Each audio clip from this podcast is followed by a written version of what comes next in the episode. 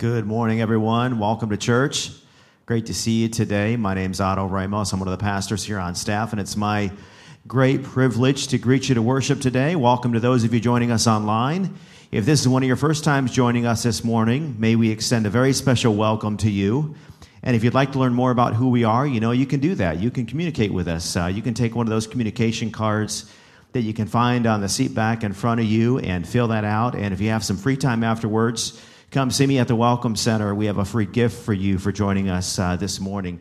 For those of you joining us online, you can go to our website at vlchurch.com and click on the banner there that says, Are you new here? Fill out the form that pops up on the screen. That'll come straight to me, and I will connect with you sometime this week. But indeed, thank you for joining us as well. I do have a few announcements for you this morning. Uh, the first of which is just a reminder about the fact that we are having uh, groups known as Bible and Barbecue this summer. So we gather once a month at these various Bible and barbecue events, and we do indeed study God's Word. Some will be just talking about the amazing teachings that Pastor Matt will be delivering this summer on the book of Romans. And uh, we'll also be eating some food together. And it's very tasty food. All of it's very low fat and great for the abdominal muscles. But uh, you know I'm kidding. But nonetheless, we hope that you'll join us at one of these events. They happen, they happen, as I said, once a month. And to find out more details about where and when and all things like that, once again, you can go to our website at vlchurch.com and click on the banner that you see on the screen that says Bible and Barbecue and check it out, and we'd hope to see you there. Uh, last but not least, I want to make mention of the fact that we are indeed going to celebrate our graduates this year. It's a little later. Uh, we want to make sure that we include everyone. So it's going to be here in a few weeks, Sunday, June 25th. And so if you know someone or if you are someone who has graduated from high school, college, or graduate school, or some type of professional school, I'm trying to get all the schools in there. Uh, please let us know. We'd like to honor you and celebrate you. This is an important milestone in your life. And we want to pray for you on graduation Sunday here at Victory Life Church. That'll happen June 25th, which is two weeks from today. If you could just call the church office and let us know that you are a graduate, we'd like to honor you and gift you and pray for you on that particular Sunday in two weeks. Well, that's all I have this morning in the way of announcements. If you've come to worship the Lord Jesus with your tithes and offerings, you likely know what to do and how you can do that. You can give online, you can give via text, or you can give as you exit the sanctuary this morning. But indeed, thank you for worshiping the Lord Jesus uh, with your tithes and offerings today. Can I ask you to stand this morning? And as you do so, uh, let's bow for a word of prayer together. Let's pray. Father God, come into this place today and fill our hearts with your presence. May you build up the truth about who you really are to each and every person in this place. May each person here today know that which what your word says in Lamentations, where it says, The steadfast love of the Lord never ceases. May we connect with you knowing that truth, that your love for us never goes away. Some may come this morning feeling very unlovable, very unlikable, uh, like they need an extra uh, measure of your grace and mercy because of perhaps maybe bad decisions, wrong choices, and missteps this week. I pray that you break through barriers and break through doubts and allow us to connect with you in a very deep way as we worship you now. We pray this in Jesus' name. Amen. I couldn't have said it better. Our identity is not in what we've done this week, but our identity is in Christ. So let's just worship Him this morning.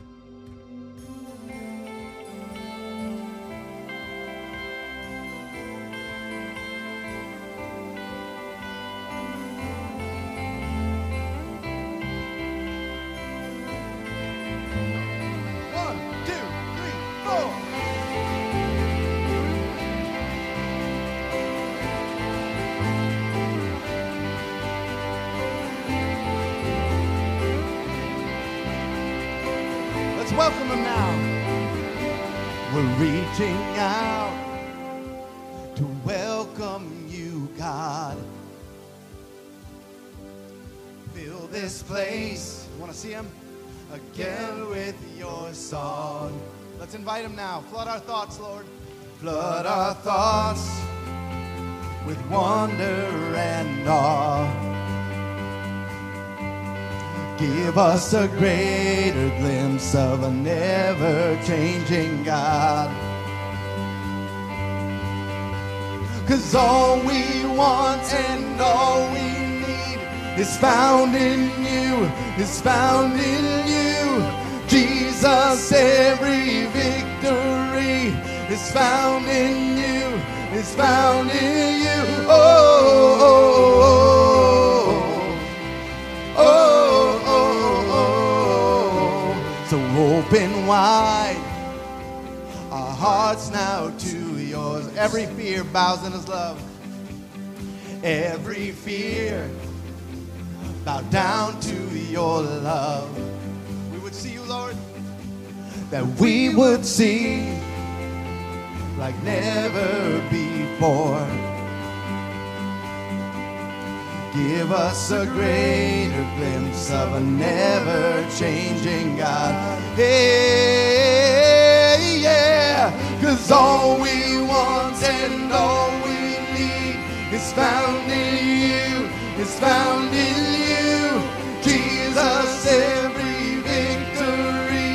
Is found in you, is found in you.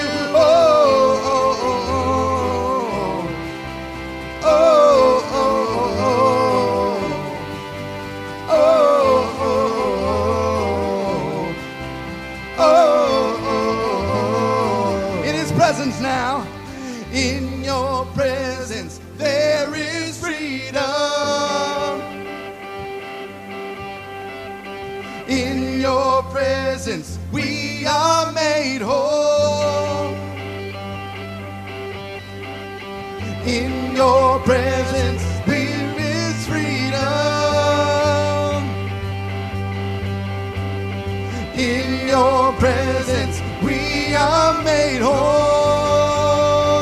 Yeah, 'Cause all we want and all we need is found in you, is found in you.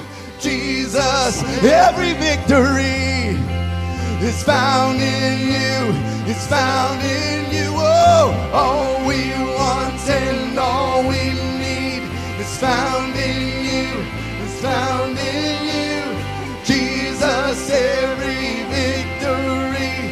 found in you, is found in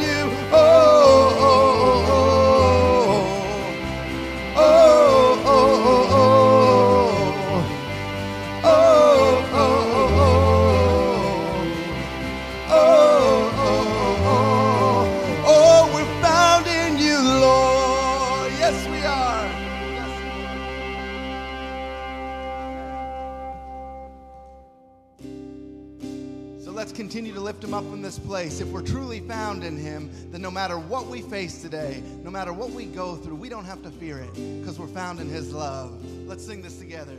When darkness tries to roll over my bones, when sorrow comes to steal the joy I own,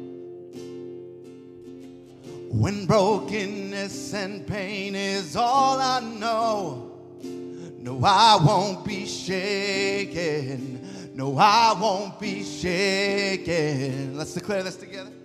My fear doesn't stand a chance when I stand in your love. My fear doesn't stand a chance when I stand in your love. My fear doesn't stand a chance when I stand in your love.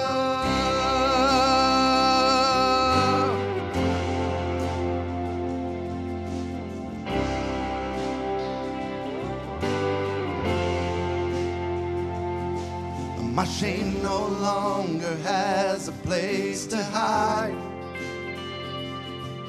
For I am not a captive to the lies. And I'm not afraid to leave my past behind. No, I won't be shaken. No, I won't be shaken. No, cause my fear doesn't stand a chance when I stand in your love. My fear doesn't stand a chance when I stand in your love. My fear doesn't stand a chance when I stand in your love.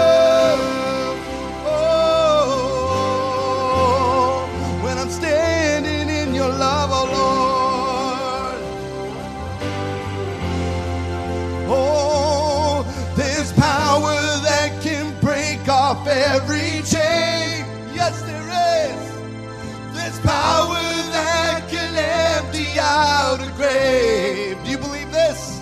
Oh, there's resurrection power that can save. There's power in your name. Power in your name. Jesus. There's power that can break off every chain. This power that can empty out a grave. There's resurrection power that can save. There's power in your name. Power in your name. Cause my fear doesn't stand a chance when I stand in your love. My fear doesn't stand a chance when I stand in your love. My fear doesn't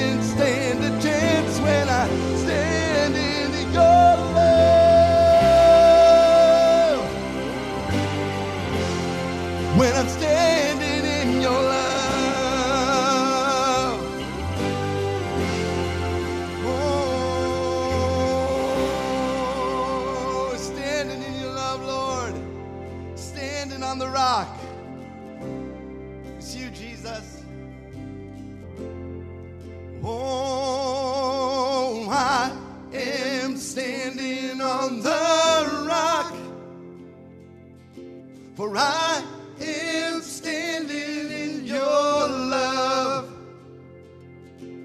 I am standing on the rock, my firm foundation, my firm foundation.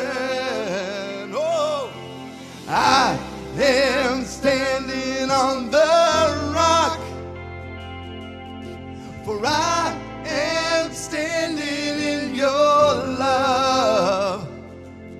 Oh, I am standing on the rock, my firm foundation, my firm foundation. Oh. Amen. Jesus, you are the rock. You are our firm foundation today. We trust in you and we believe in you. This morning, I was telling the worship team, I said, this morning is about our identity being in Christ. I've shared that with you as well. Because I heard this was recent. Pastor Peter told us in a staff meeting uh, one day, he said, a lot of times we come into church and, and we are always bringing in the baggage of the world or whatever, whatever we've done at work or whatever we've done with our families that week. And we feel like that's what defines us. But he said he had somebody tell him once, before he gets ready to minister, before he gets ready to go into the Lord's throne room, he says to himself, I am not what I do. I am not my hobbies. I am not what happened this week. But I am found in you, Jesus. And when I stand in the love of Christ, I don't have to fear anything. I don't have to fear the past because I have forgiveness. When I confess my sins, He is faithful and just to forgive them. I don't have to fear the future because I know I have the Spirit leading me and going before me. When we allow ourselves to be identified in Christ and not in the things we do or the things we've done, we can walk in His purpose and His plan for our life, and we can see His goodness surrounding us. So, the encouragement to you this morning is to not allow yourself to be found in the things of this world, but to be, to be found in Christ. And then, as we sing this next song, all will be well with your soul.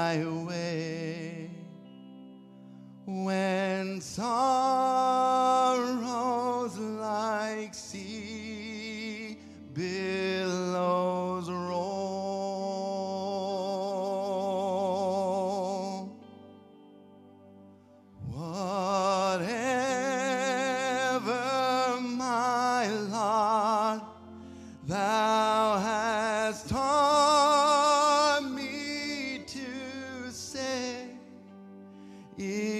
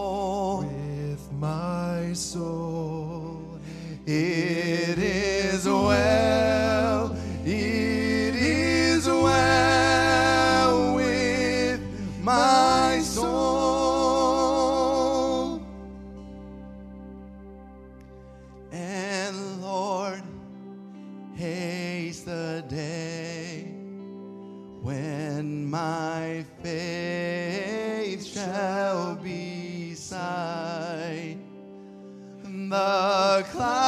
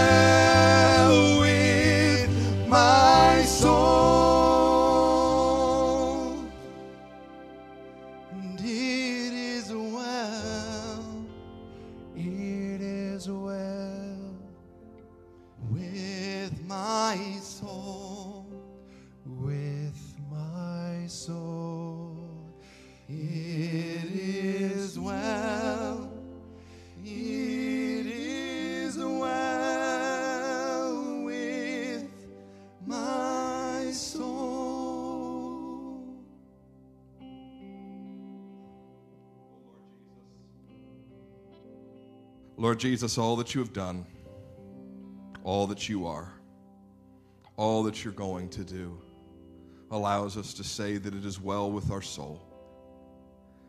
Lord, you told us that we would have troubles in this world, but then you said, Take heart, for I have overcome the world.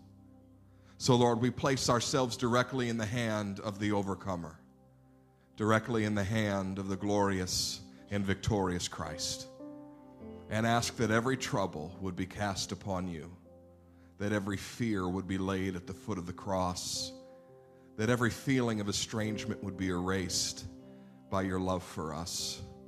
That we would be reminded today that you have overcome the world, and therefore there is nothing to fear when we are found in you. Not life, not sin, not death. Nothing to fear when we are found in you. Thank you, Lord Jesus, for being a Savior worth knowing and a Savior worth serving. And as we go into your word today to see your greatness for all that you've done, Lord, I pray that further and further, in ever emanating circles, we'd place ourselves into your care, into your hand, and into your plan. We ask these things as a body of believers today in Christ Jesus. And all God's people said, Amen. Amen. God bless you. You may be seated.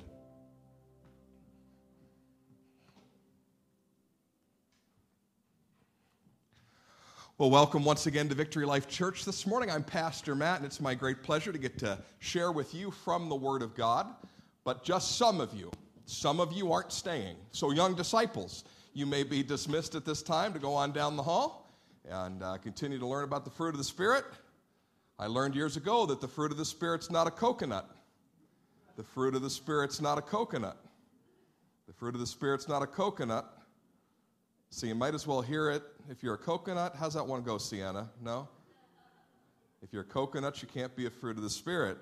But you got to have love, joy, peace, patience, kindness, goodness, faithfulness, gentleness, and self control.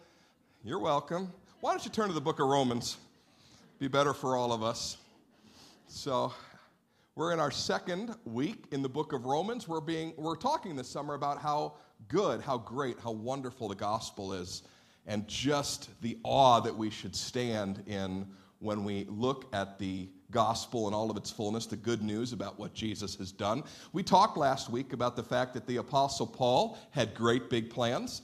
He wanted to get to Spain via Rome, so he was going to go home to Jerusalem, then he was going to go off to Rome, and then hopefully off to Spain if God should allow. And so he was writing a book that we know as Romans to define and explain his gospel. But this book that we have really is the great explainer, the great um, theological treatise on what we believe. And so, what we're trying to do this summer as we study the book of Romans is not just look at it from an educational standpoint, not only look at it from a theological standpoint, but ask ourselves each and every week how might I convey this to someone who needs to know the truth of the scriptures?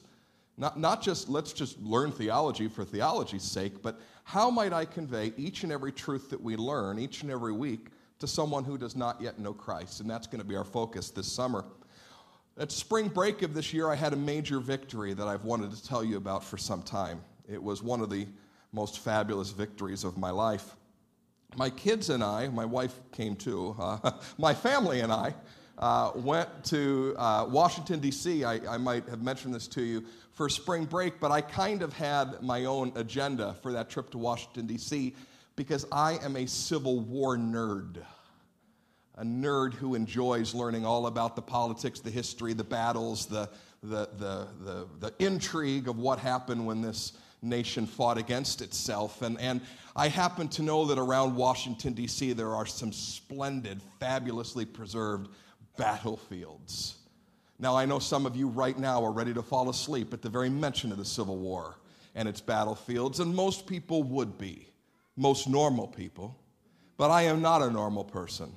And therefore, I tell my kids, yeah, we're going to D.C., we're going to see the Capitol, we're going to see the Washington Monument, the Lincoln Monument, the National Archives, we're going to see all of it. But I knew that we were going to go to Bull Run too.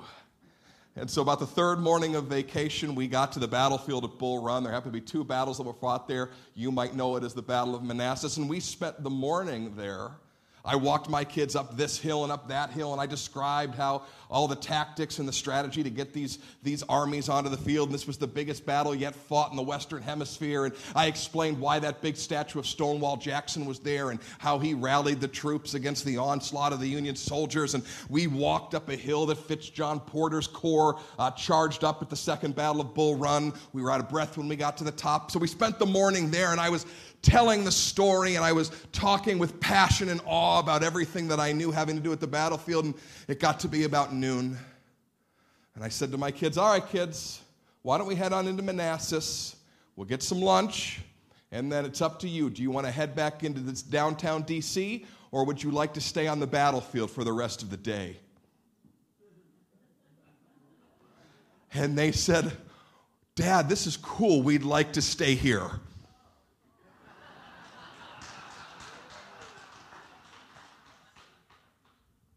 victory.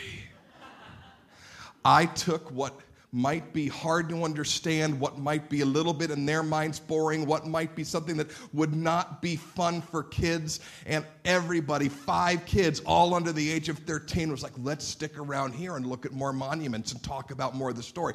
Oh, and to just stroke my pride a little bit, they said, but we don't want to do any more tours with the tour guides. We want you to be our tour guide.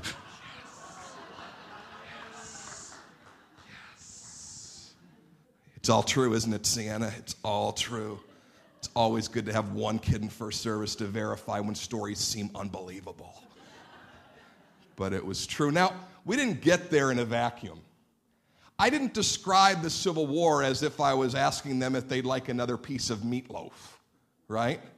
No, I, I, I took some time to open some great picture books before we got there. I, I told the story of the Battle of Bull Run as we're driving down out of the city that morning. I'm walking up the hillside talking with passion and awe about the story that I've been so ready to tell. See, it didn't happen in a vacuum. If I had, if I had just described the Civil War to them like this, would you like another piece of meatloaf? It would not have in any way inspired them. But when someone who is passionate and awe filled in a topic shares it with you with their passion and awe, there is a much higher probability that someone else will acquire that awe, that they will think of it as great. Now, uh, the Civil War and the study of the Civil War is a nothing burger. Like, if my kids do or do not like studying the Civil War, it means nothing in the long run of life. But what we do here every Sunday morning is not study a nothing burger. We study the Word of God. And, and we have someone who has written down one of the most powerful books in history describing just how great the gospel of Jesus Christ is, just how awesome it is.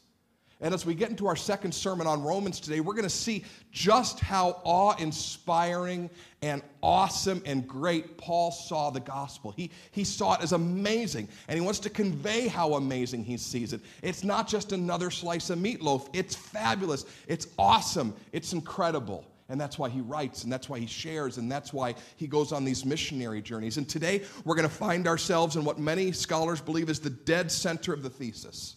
Verse 16 and 17 is like the thesis statement of the entire book of Romans. But to kind of place it in its context, we're going to read 13 through 17 and see if we can leave today with just an ounce of the same awe.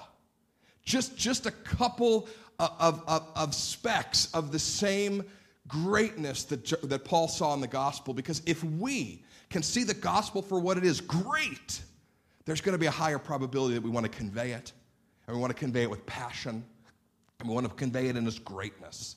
And that's what Paul's so excited about when he thinks about getting to Rome. All right, let's read about five verses here this morning. Let's start in chapter 1, verse 13. We're going to move all our way down through 17. We're going to spend most of our time in 16 to 17 here, but let's never take things out of context. Let's look at these five verses, verse 13 and following. Paul says to the church in Rome, who he has not yet met, I don't want you to be unaware, brothers, that I've often intended to come to you but thus far I've been prevented, in order that I may reap some harvest among you as well as among the rest of the Gentiles. I am under obligation both to Greeks and to barbarians, both to wise and to foolish. So I am eager to preach the gospel to you also who are in Rome. Verse 16 For I am not ashamed of the gospel, for it is the power of God for salvation to everyone who believes, to the Jew first, and also to the Greek. For in it the righteousness of God is revealed from faith for faith, as it is written, the righteous shall live by faith. Now, that, the, the phrase in there that just catches you, that just captures you, and has captured people for 2,000 years, is Paul saying, I am not ashamed of the gospel. Now, I have to ask you, is telling people about Jesus a source of shame? Or is it a source of excitement? See, when Paul says, I'm not ashamed of the gospel, he's, he's really not saying, Well, I want to tell people, but it's kind of embarrassing. And so I try even though it's embarrassing. No, he, he's, he's going the opposite direction with this when you read what he's saying here, he's not saying he would most likely be predisposed to being ashamed of the gospel. He's saying the gospel is incredible. If I were to look at you, and let's say we're all going to go play, ah, not all of us, just some of us, we're going to go play at the annual picnic a kickball game against Pastor Otto's team, and you're going to be on my team. Now, if it's Pastor Otto's team, you're, you're, you're assured a loss. If you're on my team, you're assured a victory. And if I looked at you and I said to you, as my teammates, we are not going to lose. Would that be meant to inspire you or make you wonder if we're going to win? No, it's meant to inspire you. So when Paul says, I'm not ashamed of the gospel, he's really talking about how great it is. Look at the context around it. He's not like, I'm not ashamed of the gospel, even though I'm predisposed to be. No, he's saying, I'm not ashamed of the gospel. This is great. And he really has embedded here three reasons why he's not ashamed of the gospel, but I think it's better to say three reasons why the gospel is great. That's what he's getting at here in this passage. So, the first thing I want you to notice here, and remember, we're going to spend most of our time in 16 and 17, but I wanted to read the previous verses for context. The first thing I want to make mention of here is what he says in verse 16 I'm not ashamed of the gospel, for it is the power of God for salvation Paul says the gospel delivers salvation. It isn't salvation, it delivers the salvation. I know one of my favorite things to see when I'm turning onto my street when I get home in the afternoon is that bluish gray truck. Do you know the one I'm talking about? It's the one that packages come out of, where they put them on your stoop or your, or your porch. And you think to yourself, what did I order this week? I don't even remember and, and you get excited to see that bluish gray truck, right? They say that that bluish gray truck delivers happiness. I'm inclined to agree. Because I have ordered what's coming out of that bluish gray truck. When I am sitting and, and, and, I see that delivery person coming out of that bluish gray truck, and the reason I say bluish gray is because I, I talked to people about this yesterday. There was a great big fight over whether it's blue or gray. So we're calling it the bluish gray truck. You know the one I mean. They deliver something to you that you want. And you're excited about that, right? You're excited about that. Well, the gospel is the great bluish gray truck of history, except it doesn't deliver what you want, it delivers what you most desperately need. Like, you ever got that Christmas gift and you're like, what is this? And then, like, two months into its usage, you're like, this is the greatest thing ever. That person is the best gift giver I've ever experienced in my life. I didn't ask for this, but this is exactly what I needed. That's the gospel. It should inspire people to go, wow, I didn't know I needed that, but once I got it, holy banana, it is awesome.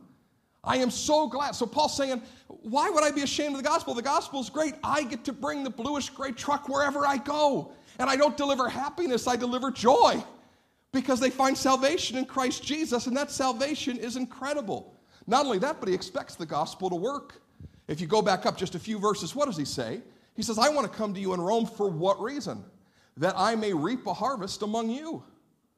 He's saying there's already Christians there, there's already churches there. I know that. But guess what? If I go out and I preach the gospel, more people are going to get saved. I just expect that that's going to happen. In the same way that a, gar- a gardener knows how to get seed to grow and a baker knows how to make bread rise, Paul has had practice He has had opportunity to share the gospel for years and years and years now. He expects that if he goes and he shares it, people are going to get saved. Do you expect that? Is the gospel so great that you expect that people would get saved? Now, this passage in Romans, it actually has a sister package. And if, if the three of you taking notes would like to know this, I'll go ahead and tell you. The sister packet, uh, passage of this particular passage in Romans is 1 Corinthians chapter 1, verses 18 and following. And we know it's the sister passage because Paul mentions, I am obliged both to Jew and Greek, both to Gentile and barbarian. And then he goes on to say, it's the power of God for salvation, first to the Jew and then to the Greek. Now, you'll know what I mean by sister passage when you get to 118 and following in 1 Corinthians. But I want to read you one verse out of 1 Corinthians that, that kind of explains what Paul means that it's the power of God, even though we would think, well, you just preach it and people get saved? Well, yeah, you just preach it and people get saved. Look at 1 Corinthians. It's going to come up on the screen. 1 Corinthians chapter 1, verse 21. Just one verse out of this passage this morning. He says, For since in the wisdom of God the world did not know God through wisdom, it pleased God through the folly of what we preach to save those who believe. Paul saying, you know, there could be other vehicles by which salvation could be delivered. But this is how God chose it. He chose to have his servants speak new life to people through Christ Jesus. He chose to have his servants tell others how awesome Jesus is and watch them get saved. That, that might seem like folly to us, like, well, I could never speak in eloquence, or I might look underprepared, or I don't have all the answers, or I'm not a good public speaker, I'm slow of speech and slow of tongue. I, I have problems, right, in communicating. But Paul is saying if you communicate the gospel, people get saved because that's God's plan. You just have to share it. You have to share it, and you have to share it. Years ago, I, I, I, my wife came to me and she says, We're done eating processed food. I'm going to start baking our bread from scratch weekly. And I'm like, All right. So she gets this whole grain, whole wheat bread or, or, or flour, and, and she, she puts yeast and water together, and all of a sudden it bubbles, and then the bread rises, and we have bread, and we slice it at home, and sometimes I mangle it, but we have bread at home that she's made herself. Now, I have to be honest with you, the first couple dozen times, the results were a bit uneven. Sometimes it rose, sometimes it didn't. Sometimes it inflated, sometimes it deflated. Right? There was, there was variables in this. But I've watched over the course of the last 10 years as my wife has become a master baker. She can bake things and it rises every time. Imagine that. In the same way, Paul was to the point where he had shared the gospel so many times, where he had shared the good news about Jesus so many times, he simply expected results. Not everybody gets saved, but somebody's going to get saved. It's like Mars Hill. We talked about Paul in Athens back in the spring. Some people mocked. Some people said, We're going to hear you further upon this, Paul. And some people believed. Some people believed. It's the power of God when the people of God speak new life to people who don't yet have it. If it pleased God to create the world through the spoken word, why would it not please God to redeem the world through the spoken word? That's how God started it, and that's how He's going to redeem.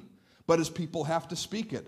We have to have the same conviction that if we talk about Jesus, people will be changed. And it does. It changes the atmosphere in a room immediately, doesn't it? For those of you who do talk about Jesus with others, who turn everyday conversations into gospel conversations, it changes the atmosphere. Things can get very hot or very cold in a minute, but it does change the atmosphere. Changes the atmosphere.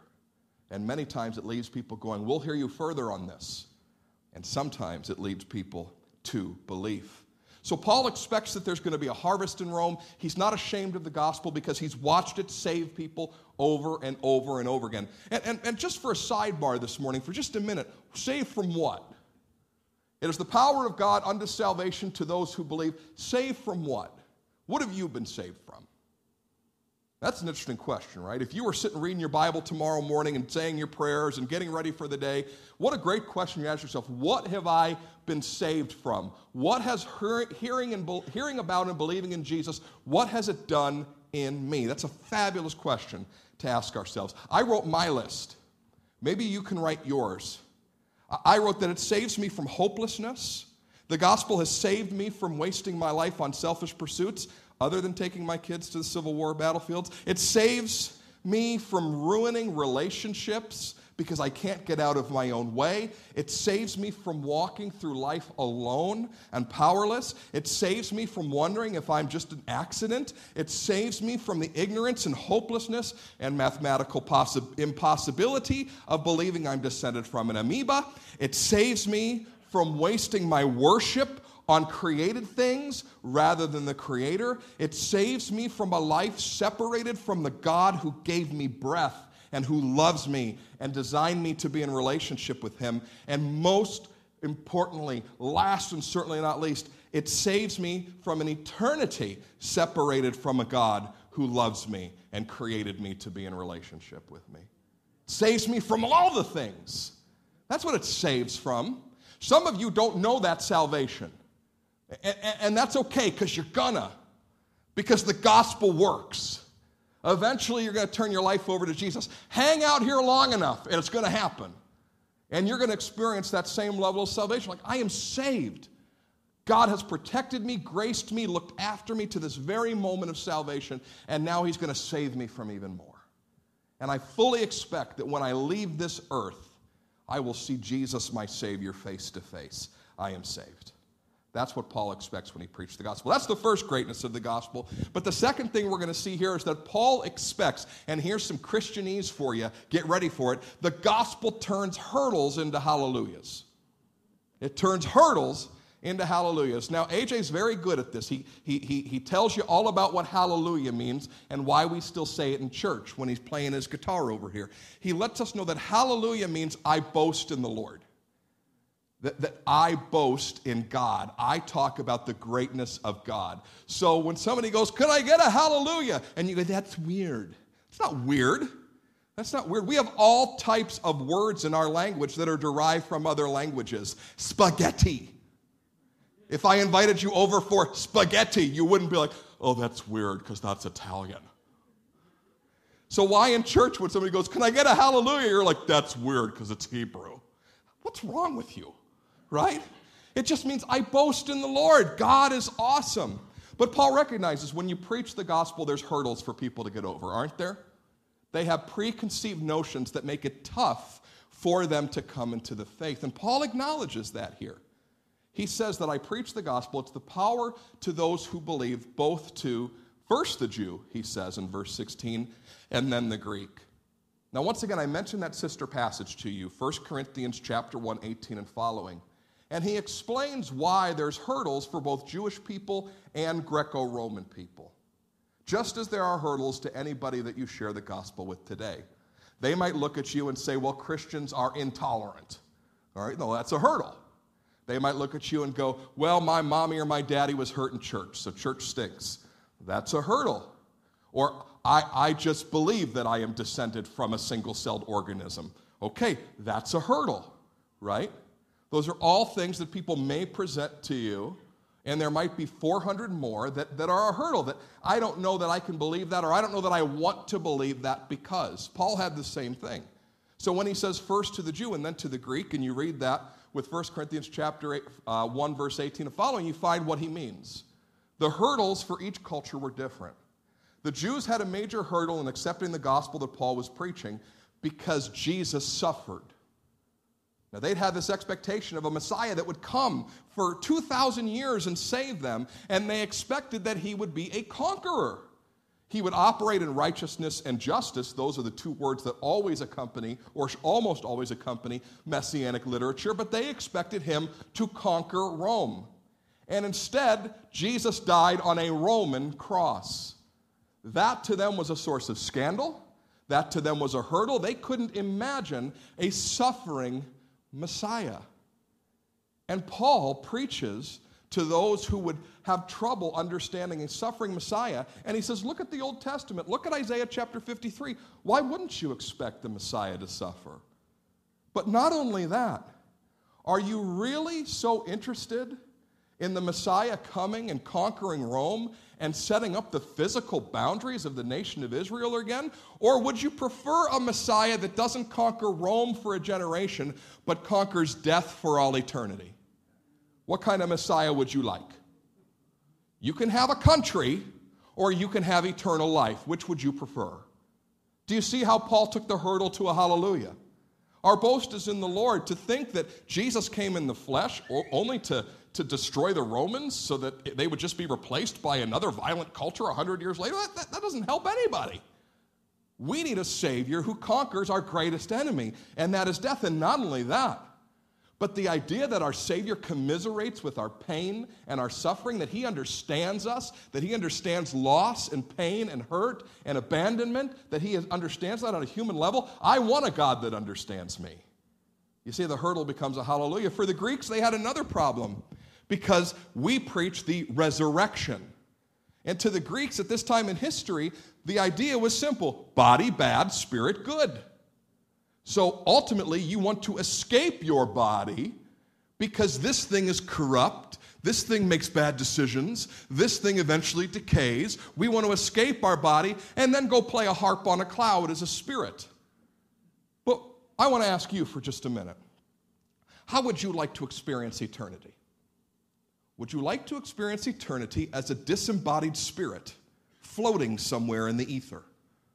Or would you like to experience eternity as a human with fingers and toes that do not decay, do not suffer pain, hurt, or want? You get to experience eternity. This is the resurrection. You get to experience eternity as you've experienced life and gone, that's not right. That's not as it should be. I hate pain. I hate death. I hate suffering. What if you got to experience eternity in one of these? You don't have to have mine, you keep yours what if you got to experience eternity in a human body that's perfect? Wouldn't you prefer that to being a disembodied spirit? Wouldn't you like to rule and reign with God as a human and not some spirit? That's the resurrection. That's the prettiest, wonderfulest, fabulous version of eternity that could be out there. That God would not just redeem your spirit, He'd redeem all of you. The Greek hurdle becomes a hallelujah. God wants to save all of you, don't you know? not just part of you. See, that's the adaptability of the gospel because the gospel is God's ways and God's thoughts. It's not that we have to, we have to make up a new doctrine in order to overcome every hurdle. All we have to do is open the Bible and pull out the doctrine that's in there to overcome the hurdle. And people begin to go, really? Oh, really? Wow. Because it's in there. There's ways for the hurdles to become hallelujahs. Well, Christians are intolerant. That is ripe for a hallelujah. Well, I got hurt in church, or my parents got hurt in church. That is ripe for a hallelujah. All we have to do is do the things that are in the Word of God and speak the Word of God and watch those things fall before the Word of Christ. That's the greatness of the gospel. But we've saved the best for last. We, we, we've, we've established that that the, that the gospel can turn hurdles into hallelujahs, that the simple spoken word of the gospel, the gospel preached, is the vehicle of salvation. But, but really, what Paul gets to in verse 17 is, is really what gets Paul amped up because the gospel is all about how good God is. Now you say, uh, okay, I know that. We sing that in church regularly God is good. But, but he says, in the gospel, the righteousness of God is revealed. The righteousness of God. The good news that brings salvation is all about how good God is. Now, that's an interesting statement because all over the world today, there are folks ascribing to religions that say, My salvation, to achieve my eternal reward, I must be good. I must be righteous. I must do all the right things according to the standards of my religion, and maybe, just maybe, I'll be deemed righteous, right before God when I die. The gospel says you are saved because God is good. Other religions say you might be saved if you are good. That's great news. Because I'm not good. I'm not. As one writer of the scripture said, my sins are ever before me. And I don't want to say to God when I die, Look, God, I have filled up the scales of, of, of salvation with my righteousness. Look at all the drops in the bucket that has led you, God, to believe that I am a good and righteous man and that I deserve an eternal reward. Look at all the drops in the bucket. Look at all the water that I have placed in the, in the goodness bucket. Do you see the weight and the awesomeness of me? Do you see my righteousness? Paul said, No, the gospel is that God is good and God is righteous. And salvation is not due to any of your righteousness. Salvation is only due to God's work, His mercy, and His grace. That's the gospel. You want to know what makes Christianity distinctive? You want to know what makes our faith different than the faiths of the world? It is this salvation is based in the goodness of God, not in the goodness of humans, not in the right and righteous behavior of humans. That's why Paul says this salvation that comes from the righteousness of God, God's goodness, God's right behavior, God's mercy, God's grace, that salvation that comes from Him that is so good and so great and so awesome. It comes from faith. That's His faithfulness, His goodness, His steadfast love into or to faith. From faith into faith. God's faithfulness turns into your belief that He's good. And therefore, the righteous shall live by faith. We mentioned this last week, and I'll say it to you again today. The problem that humanity has is simple we can't turn back the clock and be sinless. In fact, I can't even turn the clock back like 36 hours and be sinless. I try not to sin on Saturdays because I'm preaching Sundays. I can't even turn the clock back that far and declare myself righteous. Can't do it. Can't do it. The only thing that we can bring to God that makes any difference is our trust. That's what was broken in us from the beginning, and that's what brings new life. We bring faith. In fact, when he says in verse 16, it is the power of God to salvation to all who believes, that's the same word for trust and faith that is three times in verse 17. Faith, trust, faith, trust, faith, trust, faith, trust. That's what we bring to the table. God, I trust you that you'll save me. God, I trust you that you'll help me. God, I trust you that you love me. God, I trust you that you'll forgive me. God, I'll trust you that you have the power to make me new. God, I trust you now. I'm done trusting me. I'm done dripping eye drops of good, fresh water into the bucket. Fill me and overflow me with your goodness. That's the gospel.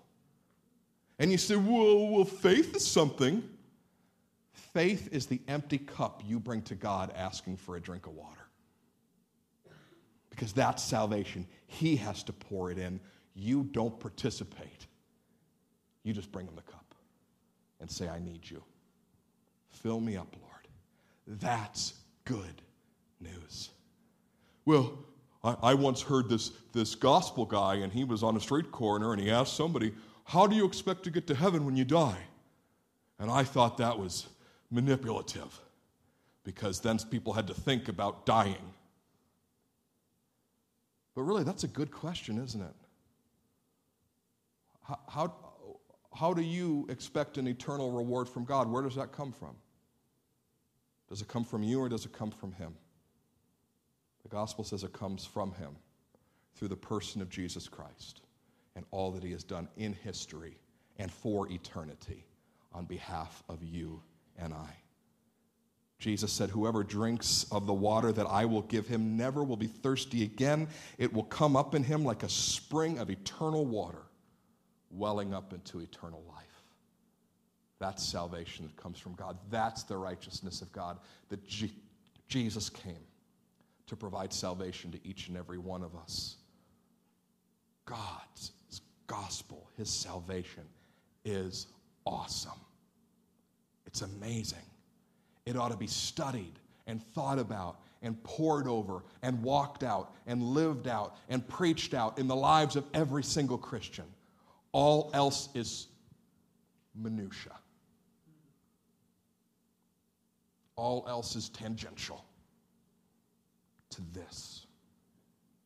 What Jesus has done to prove that God is righteous and wants to save us. How about you? I'm not asking you to become a Civil War nerd today. God bless you.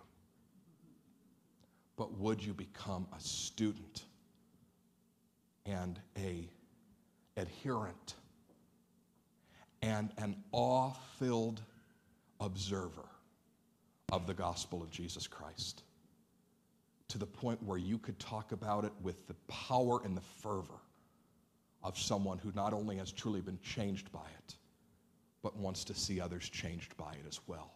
That is our call.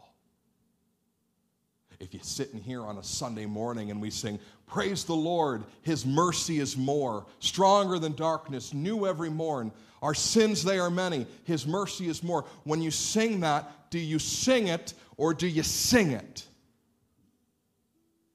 Do you pass God back some meatloaf? Or do you stand in awe of just one aspect or facet of the gospel message? We need to stand in awe again, folks, of what Jesus has done. We need to sing it, speak it, read it, pray it, tell it. We need to do it. It needs to be the central focus of who we are. That's how people get saved. We tell them the story of what Jesus has done with passion and with awe. And every time we focus in on the gospel for 28.5 minutes on a Sunday morning, we do eternity a great favor because we're putting ourselves in position to add more people to it. Would you bow your heads and pray with me?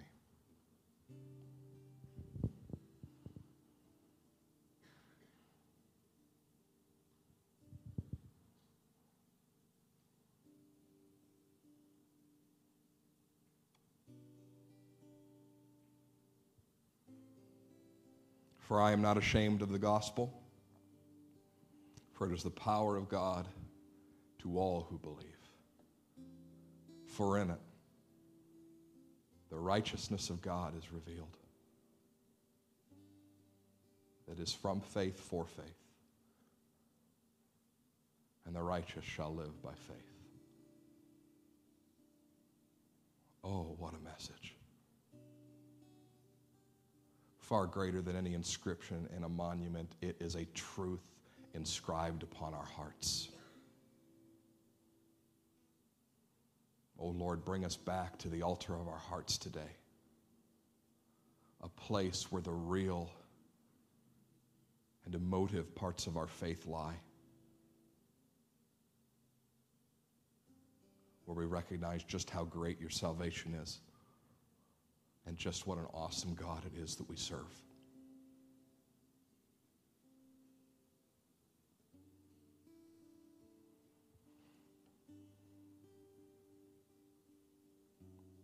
I didn't plan this, but I believe it's a time for some of us to make a commitment.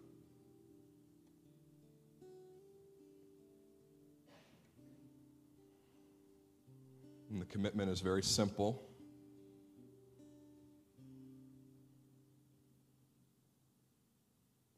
But I believe some of us need to do it. We have fallen out of awe. And we found ourselves at a loss for words when it comes to telling people about Jesus and his gospel. And we need to find the words and recapture our awe.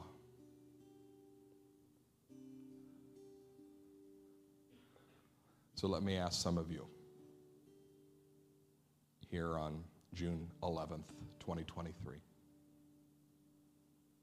Would some of you commit this summer, not through a church program, not through a do this and you'll get a gift card, but simply because you've fallen out of awe with the gospel and at a loss for words as to what Jesus has done? Would any of you commit this morning to saying, in the next three months, I'm going to read the entire New Testament? And I'm going to write notes. You might say, Pastor Matt, that is the most unspiritual thing you've ever asked us to do. Shouldn't we pray in the altar? No, not today. Some of us need to recapture our awe for who Jesus is, what he has done, and make notes upon the greatness of the Lord.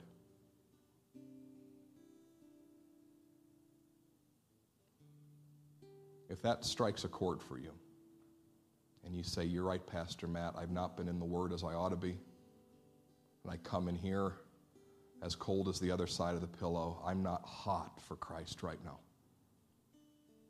I know a way to get back to that, and it's through His Word.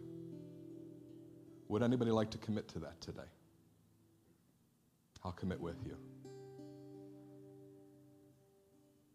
Great. Anybody else want to commit to that today? I'll commit with you. Awesome. Anybody else today? Fabulous. Fabulous. We're going to read the words of life. We're going to become inspired by the Word of God once more. The gospel of Jesus. Anyone else this morning? That's right. That's awesome.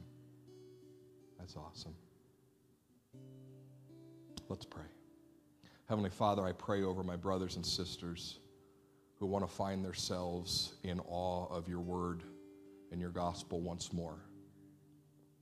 Lord, it is inspired and will inspire. Lord, I pray that as we read the words of life, they'd come to life once more in us. And I pray, Lord, that as we see your awesomeness, that we will want to convey it with your words, with your wisdom, and the times that you have appointed.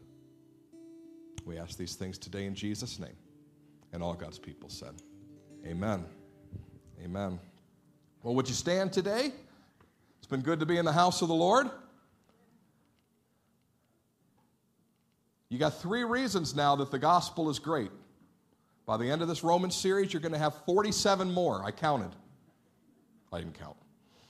But we're going to see each and every week what's so great about it. And I hope if the Lord should work in your life this week, that there'll be an opportunity for you to share just one aspect of what you believe with one person because the gospel is great. God bless you.